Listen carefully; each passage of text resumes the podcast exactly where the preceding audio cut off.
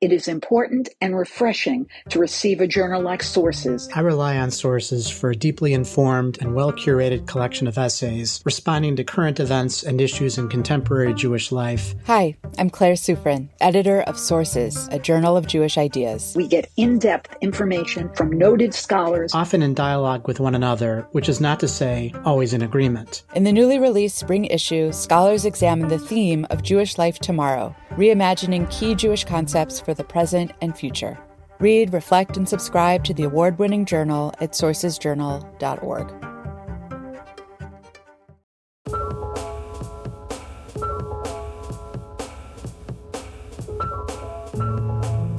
Hi, everyone. Welcome to Identity Crisis, a show about news and ideas from the Shalom Hartman Institute. I'm Yehuda Kurtzer, and we're recording on Friday, October 14th, 2022.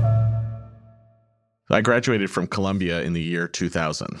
And then for the next few years after I left, I watched as a series of increasingly public events told a vastly different story about the climate for Jewish students on that campus than the one that I had myself experienced. By 2004, an organization called the David Project had released a documentary in collaboration with a number of Columbia undergraduates called Columbia Unbecoming. Actually, I went back and watched it again this morning on YouTube. It describes a hostile environment on campus for Jewish students as related to their views on Israel and in particular focused on a handful of professors in Middle Eastern studies who several students alleged had intimidated them both individually and in class. I remember back in 2004 feeling a sense of whiplash when I watched the documentary. It wasn't that I necessarily doubted those students' experience, it's just that I had found Columbia to be an extraordinarily hospitable place to be a Jewish student. I'll even say that I often found the climate for me as a Jewish student on campus to be a little suffocating, which is kind of the opposite of intimidating. I had also taken a course with one of the professors named in the documentary, and he did, in fact, say inflammatory things in class and got into several arguments with Jewish students about Israel, but it didn't affect me the way that it seemed to have affected many other students. I'm not sure why. So, what was the difference between my experience and that of the students just a few classes behind me? So, first, there were a few major historical events in the interim 9 11, of course, as well as the Second Intifada, which continues to be underappreciated as a transformative factor for not just how Israelis and Palestinians process the conflict, but how it's understood here in America and mapped onto pro Israel and pro Palestinian identities. And second, I suppose different people have different tolerance levels and then, as well, different people have different experiences. I certainly didn't have the experience that one student reports of being called out by one of her professors for her eye color, which the professor said disqualifies her and her people from making a claim to be Semites. And also, college campuses are remarkable places in that they turn over their dominant population of citizens, their undergraduates, every four years. This is an amazing thing, and it's a rebuke of sorts to anyone who would make a claim that the university is in any way static. It just is a different population of people every five years.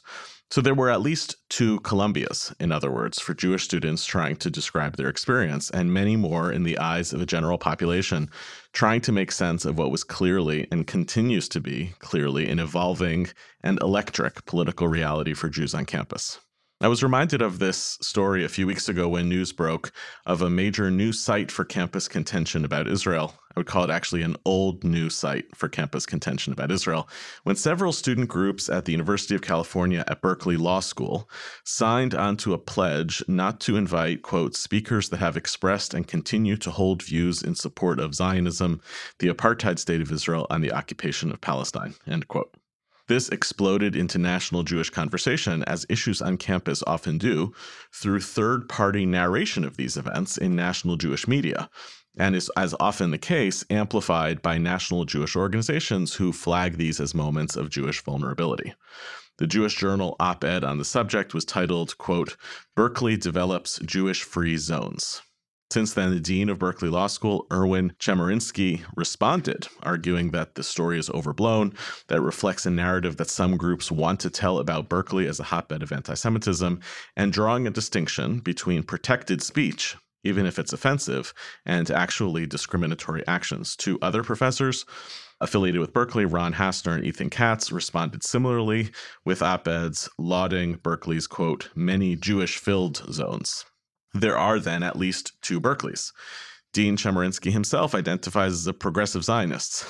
And one of the biggest stories at the law school in recent years is the creation and now flourishing of a new center, which is really one of a kind nationally for Jewish law and Israel studies, funded generously by local Jewish philanthropists in the Bay Area we at Hartman, in fact, I guess this is a kind of a disclosure, helped create a position there, the Koret Visiting Professorship of Jewish and Israel Studies at UC Berkeley, a role that also enables its holder to serve as scholar in residence for the Shalom Hartman Institute based in the San Francisco Bay Area. There's a thriving Hillel on campus. On Sunday at 5:30, you can go have shakshuka in the sukkah if you're so inclined. The campus, in other words, is the canvas for a much bigger story that many of us seem to want to tell about Jewish politics and where Jewish life in America is heading, whether we seek for that story to be optimistic or pessimistic. So, to unpack all of this, the story itself, what it feels like on campus, what actually is taking place, and what it all reflects, I'm joined today by two close observers of this story. Professor Ethan Katz, who I alluded to earlier as one of the authors of a response to these incidents on campus. Professor Katz is in the history department. He writes on modern Jewish history, including on Jewish Muslim relations and Holocaust studies and on secularity and modernity, but also plays an active role on campus as the vice chair of the Chancellor's Advisory Committee on Jewish Life and Campus Climate and as the co founder and co director of the Anti Semitism Education Initiative at Berkeley as well as by Professor Masua Sagiv, who is the current Koret visiting professor and Hartman Scholar in Residence, whose appointment at Berkeley is in this very law school where the drama is unfolding. Her previous appointment was as academic director of the Menomadin Center for Jewish and Democratic Law at Bar Ilan in Israel. She's a legal scholar of Judaism and democracy in Israel. Thank you both, Ethan and Masua, for joining us to help cover this important story. Ethan, let me start with you. Help us fill in the details of the actual story as it's transcribed, the gaps in what might not have covered or might have gotten wrong in the story, um, so that when we unpack its implications, we have kind of the full narrative uh, of the events.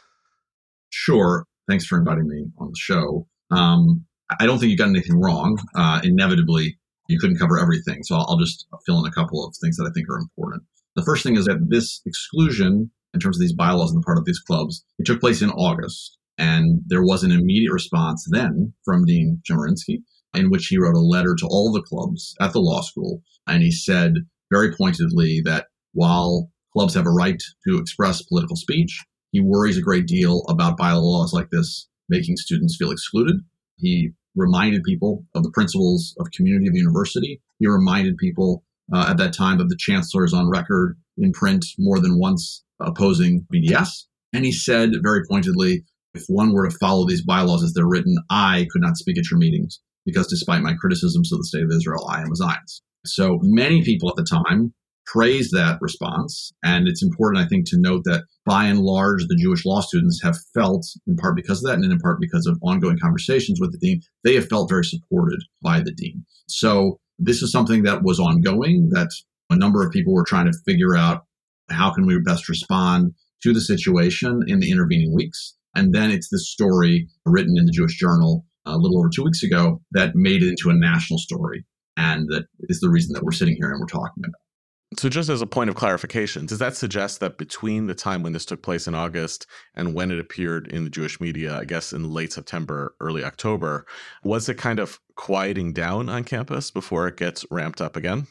Correct. There were a few stories about it at the time. There was a story in the J uh, of Northern California. There were comments from a few national figures like Ted Cruz, but it, it did not really generate that much heat, and it was quieting down. I mean, basically, one of the first things that Dean Chemerinsky said when the story broke in the Jewish Journal was the great irony is this is basically almost gone away as an issue at the law school, and the Jewish students are not telling me that they're feeling threatened. I think it is important to note that the Jewish students still felt, for in my view, very good reason, they still felt excluded. They still felt saddened by what had taken place. And part of what we're in the process of doing in the last couple of weeks is not just dealing with this story out in the world, but working harder in a more multifaceted way to address their grievances on campus. Okay, so I'd love for both of you to reflect a little bit on what it has felt like. Uh, it's not the most, I guess, intellectually sophisticated question, but I actually am genuinely curious because you're both observers of this as professors at the university, but also Jews, and I'm not going to put you on the spot to identify what kind of Zionist you identify as, but you're you're party to the story as well. So before we get into, there's a whole bunch of questions about what should happen, legal questions and otherwise. But I'm curious just what it's felt like between August and now, both when this incident happens in late August, as well as with the influx of national media attention on the story. I'll start with you, Masua. Great, thanks, Yehuda. Um, happy to be here. Uh, I mean, I read the story in the J in August. I didn't feel it at all, I have to say. My students didn't know about the incident until I told them about it a couple of weeks ago. I teach about Israel. This is the second year that I teach about Israel. I teach classes to undergrads, both in legal studies and in Middle Eastern studies and Jewish studies. I've taught Jewish students and non Jewish students. I can't tell you that I personally felt something, hmm. but I know that people around me did. I know that some students are extremely frustrated and feeling attacked. I can't tell you about these experiences on my own. Mm-hmm. But I can say I, I do want to stress even more what Ethan said that there's a huge difference between the discourse around August and the discourse that's happening now. Because in August, it was a challenge in the university. We have a lot of challenges in the university. We have a lot of challenges in the law school ongoing. It was a challenge, it needed to be dealt with. People overall felt it was dealt with. And then in September and October, it turned out to be something completely different. I got all these messages, both from Israel and, by the way, from a lot of our constituents in Hartman, American liberal Jews from the Jewish community who are very concerned. What's going on in Berkeley? What is happening? Why is the university banning Jews? And it's really it's a puzzle to me. Right. I mean, the part of that argument is implicitly if the university doesn't sanction or forbid these student groups from doing what they're doing, the university is effectively banning Jews, which may misunderstand how the university means to operate. But that's, I think, the logic behind it. Let me stay with you for one more second, Masua, which is I assume that prior to coming to the States, that the narratives around what's taking place on college campus are very prevalent. They're prevalent for Israelis about what's the kind of psychosis of the American college campus. Can you speak a little bit to the difference between the perception that you might have had before coming to Berkeley and what you're describing as like, well, it's not quite as bad as perhaps other people are presenting it to be? Yes, it's very odd. I kept thinking because I also had a Columbia experience more than a decade ago. And I really anticipated the whole, you know, apartheid week and stuff like that because we hear about it really loudly in Israel. And I don't know if it's something wrong about me and my experiences personally, but I didn't experience it. I mean, I saw signs and I see people around. You know, um, yesterday there was a convening of a sort in the campus initiated by pro Israel activists and there were three students with a megaphone yelling, Viva Palestine, Viva Palestine, for three hours, by the way. Hmm. but I can tell you there's something that I feel not from colleagues, not from students. I mean, my students have stigmas and stereotypes about Israel. But I have to tell you something. They have stigmas and stereotypes about most of the issues in the world around them. I don't know if it's because of their age or if it's because of a moment of our time but there's not much room for nuanced conversation. And I can't really say that it's just specifically about Israel. Mm-hmm. Not sure. Mm-hmm. And Ethan, in contrast, you've been at the university for a while. In fact, you've been and you've been active on the on campus around questions of anti-Semitism. So, number one, what is it? What has it felt like over the last couple of months? But I'm also curious if you could give us a little bit of a historical arc of whether these events reflect any sort of change in terms of the culture on campus, or it's just another series of these kind of uh, events that take place every number of years. Right. Um, good questions. Yeah. So, I mean, similar to Masua, the events in August they were troubling. I was interviewed briefly for one of the stories about it. I quoted in the story, and I and I was concerned. The strong position taken by Dean Chemerinsky so quickly. For many of us who work on these issues, we felt that that had been a really ample response. In some ways, much more than we hope for typically from a university administrator. I mean, quite frankly, if we look at the landscape of university administrators in response to anti-Zionist incidents on campus, somewhat unprecedented almost how strong his initial statements were. And so that I think made a lot of people feel like, okay, this has been well addressed. People are feeling supported. Um, let's hope that we can sort of work these things through over the longer term. The anti Semitism education initiative that I helped to run we're always working on doing more trainings on campus for different groups on campus. And so we were thinking about can we find ways to do some more trainings at the law school? We did one for the law school staff last year, but could we find a way to do for some of these student groups, which we're always trying to work on? And then the story exploded two weeks ago. As soon as I saw that headline, I mean, not a public relations expert, but I was almost certain this was going to be a thing. Now, did I think it was going to be as big as it's become? No, I don't know if anybody did. But it was such an incendiary claim. I mean, I'm a historian, right? So Jewish free, as is pointed out in the article, that's a term from the Nazis, Judenfrei, right? So the, to, to make a comparison between this troubling set of bylaws at the law school and Nazi Germany was so over the top. And then it's been doubled down on since. And a lot of people just read headlines. We know that. You know, for those of us who've been working very hard, we've built a real infrastructure anti-Semitism education on campus for the last three and a half years. We get consulted by other campuses all the time to ask how we've done what we've done. Not that we think it's perfect, right? So to see that, to see the strength of Israel studies that exists, that's been so well built by Ron Hassner and Ken Bamberger and others, the strength of Jewish studies, which houses the anti-Semitism initiative, and, and all that's going on at Hillel, and, and also Campus Chabad is really strong a bunch of other groups to see all that sort of washed away quickly in that headline. Of course, it's distressing and disappointing. At the same time, I wanted us to make sure,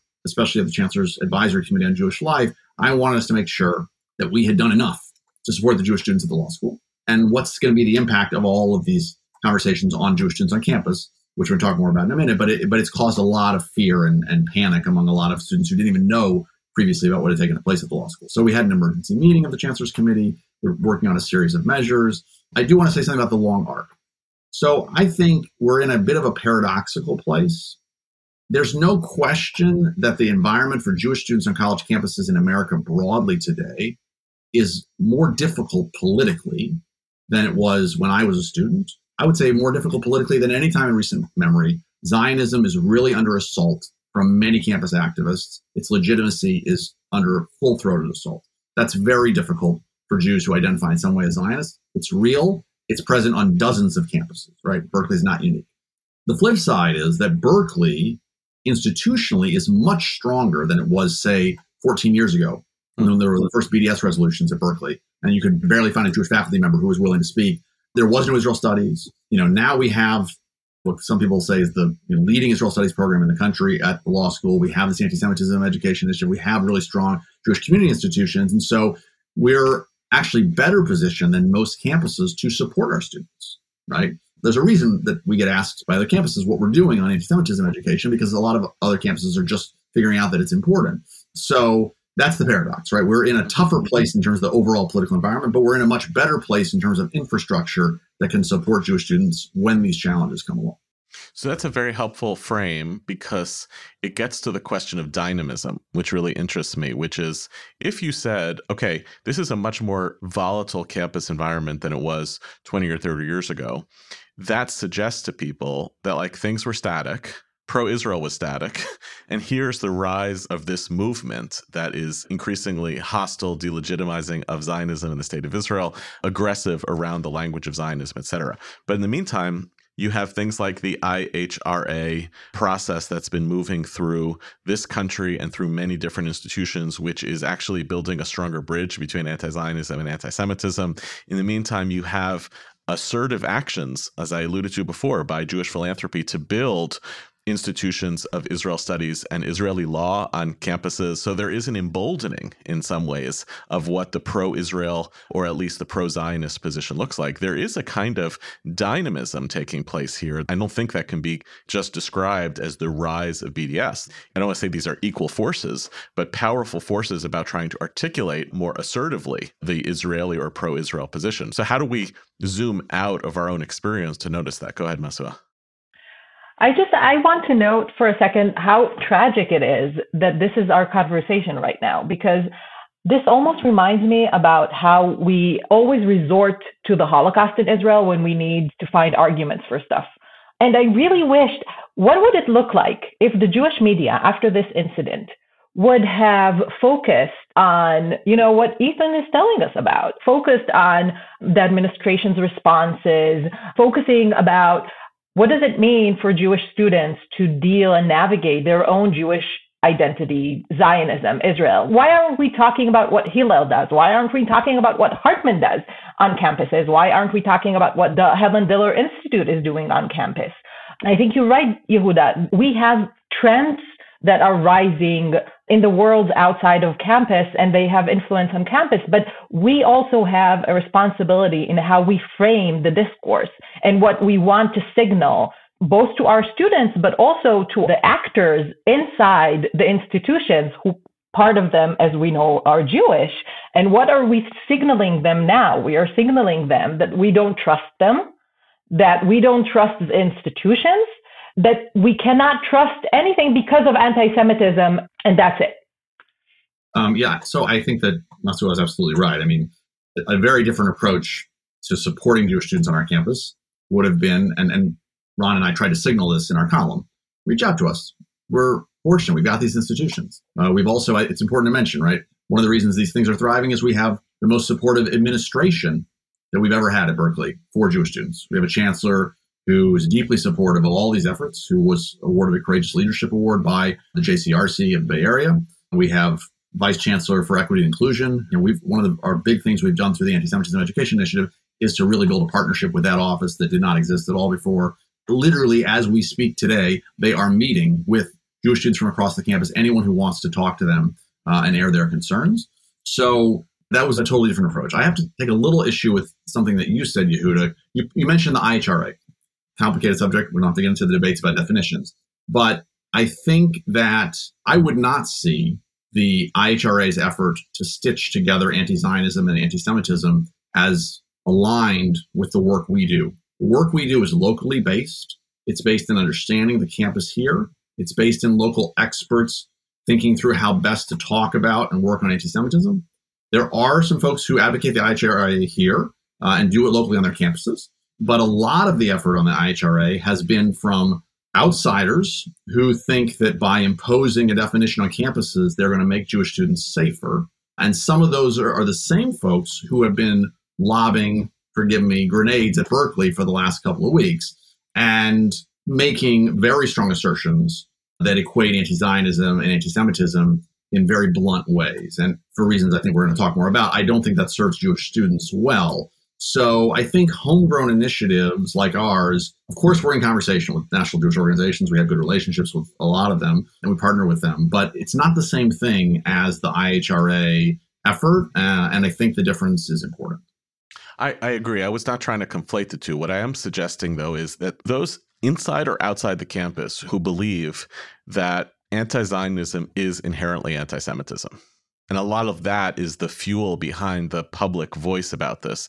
Berkeley is fostering an anti Semitic environment because since anti Zionism and anti Semitism, and look at the way that anti Zionism is becoming emboldened. And by the way, you know, when you do say someone who holds Zionist views can't speak in an institution, that's pretty anti Semitic. I mean, it, I'm with you. I'm with right. You. So, so once that happens, I guess what I'm saying is it's not surprising to me that because that view is rising in significance in the general Jewish community, the dynamism is that pro Palestinian voices on campus are doubling down in their own way because they're fighting IHRA at the same time as they're fighting for their own pro Palestinian position. They want to be more full throated about their anti Zionism and to insist that it's never anti Semitism. And that's the dynamism that I'm trying to, to mm-hmm. notice and pay attention to and, and, and feeling as though, as you're both describing, that the actual nuanced work with individuals and groups on campus is caught in between a much larger cultural and political divide that's taking place here. Go ahead, Masua. It- it's not just in campuses, right? It almost felt like the university is almost the last place, the last institution that it's still legitimate not to provide an echo chamber to one's own views and beliefs and even that feeling is it's being taken away from us. I told you before that I see a lot of stereotypes and stigmas about Israel and about other things as well. But I think that's okay because that's the role of the university. The role of the university is obviously to convey knowledge, but not only to convey knowledge, but also to impart tools for critical thinking and for reflections and for this nuanced discourse that is so missing in American society, but in Israeli society, I can say it about a lot of societies around the world.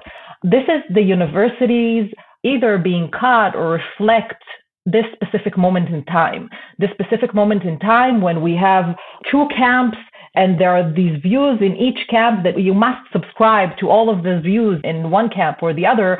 And it's like two parallel lines that cannot meet. And that's just the exact opposite of what the university means and what the university's goals are. And then it's really sad. I would expect the Jewish community to support this mission of the university and not just using the university as another tool in the political struggles of our time. Great. So, what I hear you saying is when student groups, these not, I guess it was nine or 10 student groups, it was initiated by Students for Justice of Palestine, but some of the groups who signed on included Women of Berkeley Law, Middle Eastern North African Law Student Associations, Women of Color Collective, Queer Caucus, a few others. When they engaged in this type of overreaching boycott, we could debate the question of boycott in general. I think it's pretty fair to claim the right to boycott is a First Amendment right. Um, but the overreach of the boycott is the unwillingness to entertain or engage with anyone who holds a wide set of views. That feels to me like a great betrayal of the culture of what a university is supposed to be. And then you get an overreach in response, right? Which is here's how we mean to sanction it. So, what should the university, professors, what could a response be that would actually be educative? I don't know if it means necessarily that the groups who signed on are going to withdraw what they do, but what's a response that is appropriate and contextual within the context of the university that actually signals that these activities are contrary to our values? Go ahead, Ethan. Um, so I think some of that already exists, right? I mean, we have this anti-Semitism education initiative, and it's important to emphasize that that is an initiative that comes from a place of education differently also than some of the forces in our community that are very concerned about anti-Semitism on campus, like we are, that are more in an advocacy mode. That's not a critique. That's just sort of to go partly to Masua's point about the function of a university. So we hope to do many more trainings, and we have support from the administration for that goal. Uh, no one can be compelled to come to a training. But I believe that as we schedule them, many, many students at the law school will come. And I believe it will open more conversations. And that's very positive. There's a Center for Restorative Justice on campus that wants to use this as an opportunity to open dialogue where there really is none, right? Um, as a person who's written a lot about Jewish Muslim encounters. It's very painful for me at a visceral level to see that there is no dialogue on our campus whatsoever between Jewish and Arab students around the Israeli Palestinian conflict. And I think that needs to change. That's one of the real opportunities for opening education is to open these conversations, is for people to be able to push each other even a little just to see each other's perspective. It doesn't mean minds are going to shift. It doesn't mean, for instance, the bylaws are going to be withdrawn. It doesn't mean, for instance, that people are going to come out of that conversation with changed political advocacy position. But when we start to understand those with whom we disagree more, that is, I think, part of education and it involves learning. Uh, so I think that's all very good. I'm offering a Zionism in Israel course for the first time in the spring. I have a feeling there are going to be more people who sign up for it in this moment than, than might have otherwise. So I think the university needs to, in some ways, continue to do what it does. And I think administrators need to push harder to get students to hear things that are uncomfortable. And I've said that as well to administrators. I think when there are things like this that happen, when one group of students does something that is very painful for another group and that cuts dramatically against the narrative of another group, and that usually in a case like this indicates tremendous blind spots in education, to put it mildly, right? We need to find a way to call those people into a room and say, look, you may not understand how painful this was. You may not understand all the reasons why what you did were way off from what this group understands to be reality. But you need to listen. Have First Amendment rights. We can't make you change your position, but you need to hear them out. And that cuts both ways, right? We have a lot of, you know, decent amount of protest on our campus every May around Yom HaAtzmaut. I've said before, it would be good for the Jewish students to hear why that's an uncomfortable occasion for Palestinian students and have the opportunity to explain, for instance, that the IDF for most Israelis and Jews does not mean housing demolitions. There's an IDF poster out there. That's not because we're celebrating housing demolitions, because it means something very different to us that we proudly identify with. I wish there was an event orchestrated by the university, initiated by the university, a public event for students. Let's invite Zionist speakers, but let's not do it in an advocacy way, but in a proper academic way to really exemplify how an academic discourse on this topic would look like. How would we want the discourse to look like? And we can actually orchestrate it, I think. Let me push back a little bit with a little bit of devil's advocate. I listen, I am dispositionally and professionally on the side of what you're talking about. What you're talking about is that you respond to political moments like this through working within the system. You talk about education. It's essentially responding to cultures of exclusion with activities of radical inclusion. We could go down a whole deep rabbit hole on how pluralists have to actually be more pluralistic than anti-pluralists including the willingness to actually include them in political community. Like that's there's a lot here right? I'm with you on all of this but let me take two devil's advocate position that those who are really angry about what's taking place on this campus would argue. Number one they would argue that as your political opponents, the political opponents of Zionism, are fighting harder, more publicly, more explicitly, we are responding by essentially soft pedaling in response. Well, we can talk to people, we can educate them. They might not retract their views, but they might understand. Like that argument is it's weak. It's a substantively weak response. The second component of the argument, and this is a tricky turn of phrase in this context, is that the ideas that are being advocated by the anti Zionist position are not merely other ideas that people have to wrestle with existing in the world, but are actually dangerous ideas that manifest in actually constituting risk to Jewish students on campus. And therefore, the instinct to do the kinds of things that you've been talking about so far are a willingness to kind of traffic in the intolerable as opposed to like fighting back in a much more serious way. So take that as the challenge. What is the response to that kind of particular challenge? Go ahead, Ethan. Well, I mean, I would say they're right. The ideas are dangerous. And we agree on that. We agree very strongly on that. And that's why we do the work we do. That's why I've mm-hmm. spent an enormous amount of time over the last three and a half years on anti Semitism education. I think they're just wrong about the approach. Look, we actually don't have to speculate. We've watched what people in our community refer to as Hasbara activism on campus. We've watched it for 10, 15, 20 years. It hasn't been very effective at changing the narrative, maybe briefly here or there, but the fact is it has only polarized things further. It has not persuaded the staunchest opponents of Israel or even the sort of quieter, more careful opponents of Israel. It has polarized people more and more against Israel. So what we find when we do our educational trainings is the people at Students for Justice in Palestine, they have really strong feelings, and I don't think a conversation with them would be something that, in many cases, would necessarily be productive. But many people who sign on to these bylaws, or many people who sort of hear one thing and then they're ready to sign on to very anti-Zionist positions or even anti-Semitic ones, they don't know very much.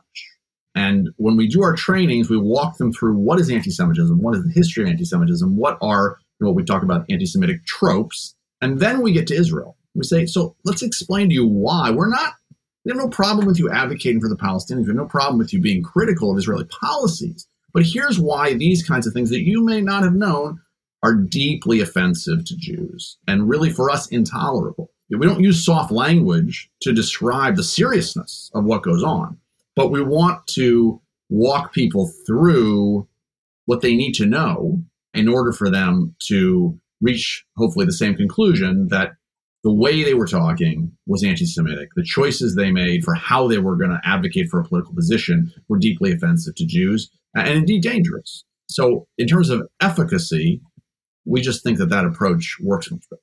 Mm-hmm. I don't want it to seem as if I'm looking lightly on anti Semitism. I agree these ideas are dangerous. I agree that the environment or climate around Jews in America is very concerning, is very worrisome. But again, like Ethan, I want to distinguish between content and strategy. We're talking about Jewish students feeling safe on campus. Yesterday, I walked around campus and I saw a van, a truck, mm-hmm. with a big picture of Hitler and writing, all in favor of banning Jews, raise your hand. Now, it took me two minutes to think this is probably a, a Jewish organization gimmick. But in those two minutes, and even afterwards, I was sick by seeing this. And this picture, by the way, is still around Twitter, not necessarily as a Jewish initiative to fight anti Semitism, but as an anti Semitic trope or image. I'm just wondering if our goal is to make Jewish students feel safer, is seeing a Hitler truck around campus make them feel safer? Or our conversations and educational efforts, even if they are more gradual and they take more time and they are more quiet than other loud noise, did this really makes them safer? What really makes them safer? Hmm. I mean, I hope our listeners are still with us because I think we've stumbled on basically the fundamental paradox of liberalism. Right? Number one, the University of I don't think the point of the university is not to make people feel safe. That's never been the point of the university. The point of the university is I don't know, intellectual enrichment, free speech, open discourse, growth through ideas, etc.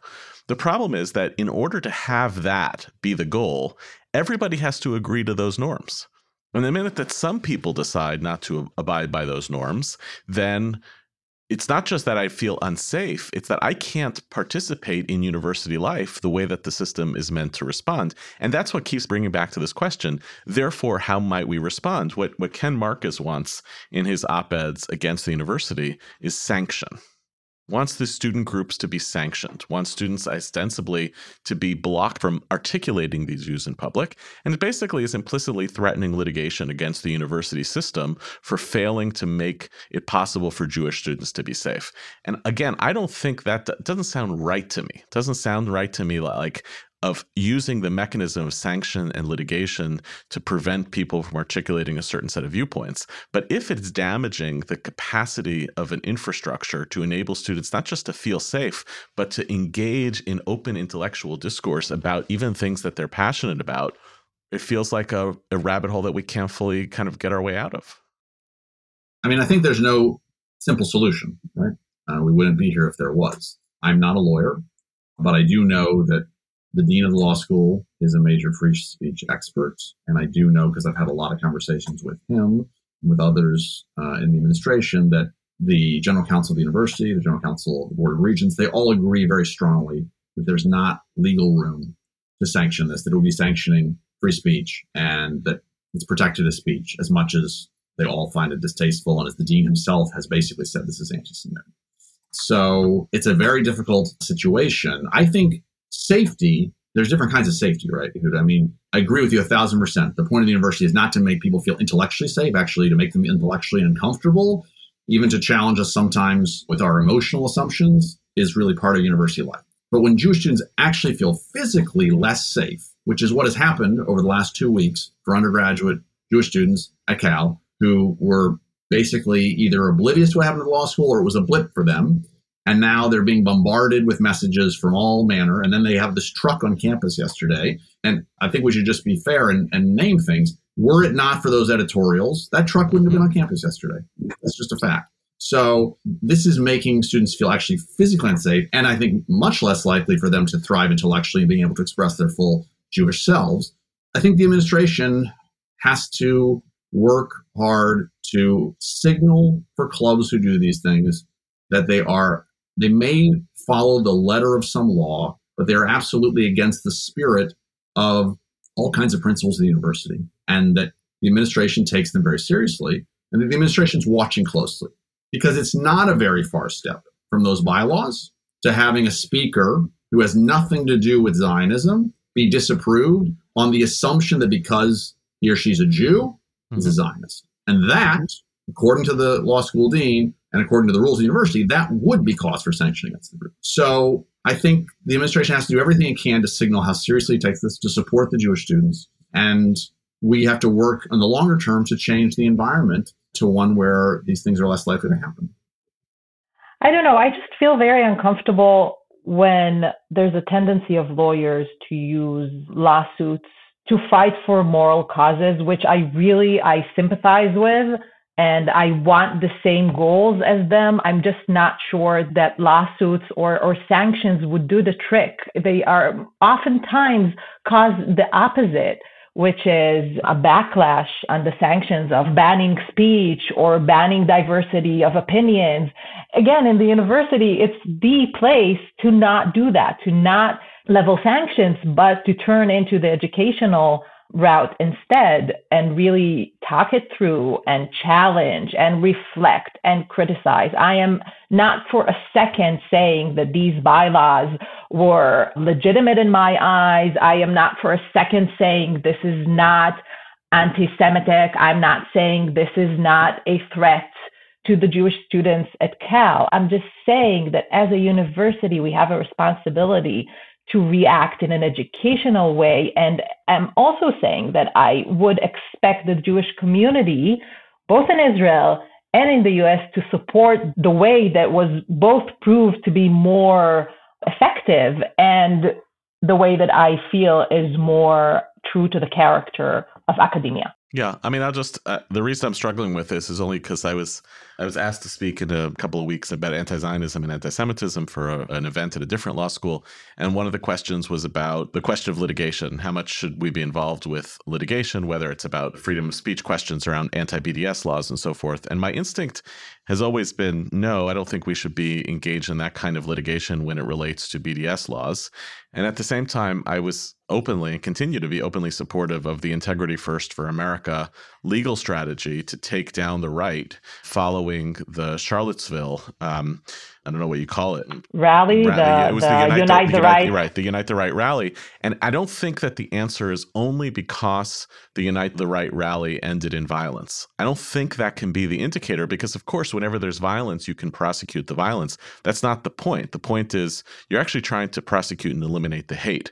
And we're going to have to come up with a much sharper articulation, at least I'm going to have to for the next two weeks, but I think our community more broadly, of like why hate in one context gets one set of rules and why hate in another context comes with another set of rules. And I don't think it can simply rely on the fact that we are still unsure when anti-Zionism crosses over into anti-Semitism, because then you know the conversation ends pretty fast. Yeah, no, I, I think that's fair. You and I, and I look. I've said a lot about things we're doing at the university and problems with the way this is approached from the outside. I do want to just underscore how troubled and upset I am about the bylaws and about the experience, especially of the Jewish law students and now of undergraduates who feel threatened, right? I mean, viscerally for me, it's very painful to hear their stories and talk to them and what they're struggling with and why they're upset. And we want to do everything we can to make them feel supported. And I also am pained by Berkeley alums who contact us who maybe they don't know the full story, but they know something happened that is legitimate, really, really bad at their law school, and, and they're angry and they're just totally miffed. How did, how did these bylaws get passed? Um, I think that's all really fair. I think one of our strategies needs to be, and we try to use this, what would the standards be for other groups on campus? We want Jewish students to have as much protection as any other historically disadvantaged minority group. We want Jewish students to not be looked at as some extra or some group that is allegedly privileged. And we push this all the time and we ask this question all the time. And we pointedly said if there were a Blue Lives Matter sign being hung by a group on campus, and that group said, we just want to protect police officers. Many African American students said, no, it's racist. What would we be doing to educate the people who hung that banner? We should be doing the same level of intensive pushing to educate the people who did this, right?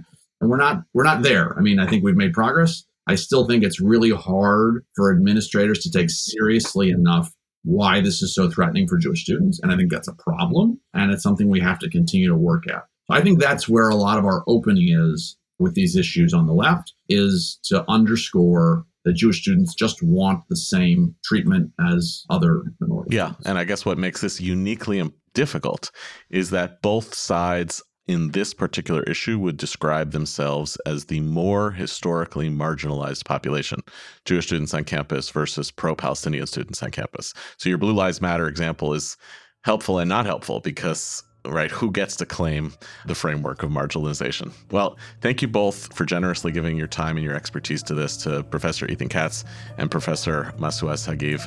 And thanks to all of you for listening. Identity Crisis is produced by David Zvi Kalman and edited by Gareth Hobbs and Corey Choi at Silver Sound NYC. Our production manager is M. Lewis Gordon. The show is produced with assistance from Miri Miller and Shalhevet Schwartz, with music provided by SoCalled. Transcripts of our show are now available on our website, typically about a week after an episode airs. To find them and to learn more about the Shalom Hartman Institute, you can visit us online at shalomhartman.org. We're always looking for ideas of what we should cover in future episodes. If you have a topic you want us to cover, or if you have comments about this episode, and God knows you will have comments on this episode, feel free to write to us at identitycrisis at shalomhartman.org. We see all your messages. We try to respond to as many as we can. We can also rate and review the show on iTunes to help more people find the show. Subscribe to our show everywhere podcasts are available. We'll see you next week and thanks for listening.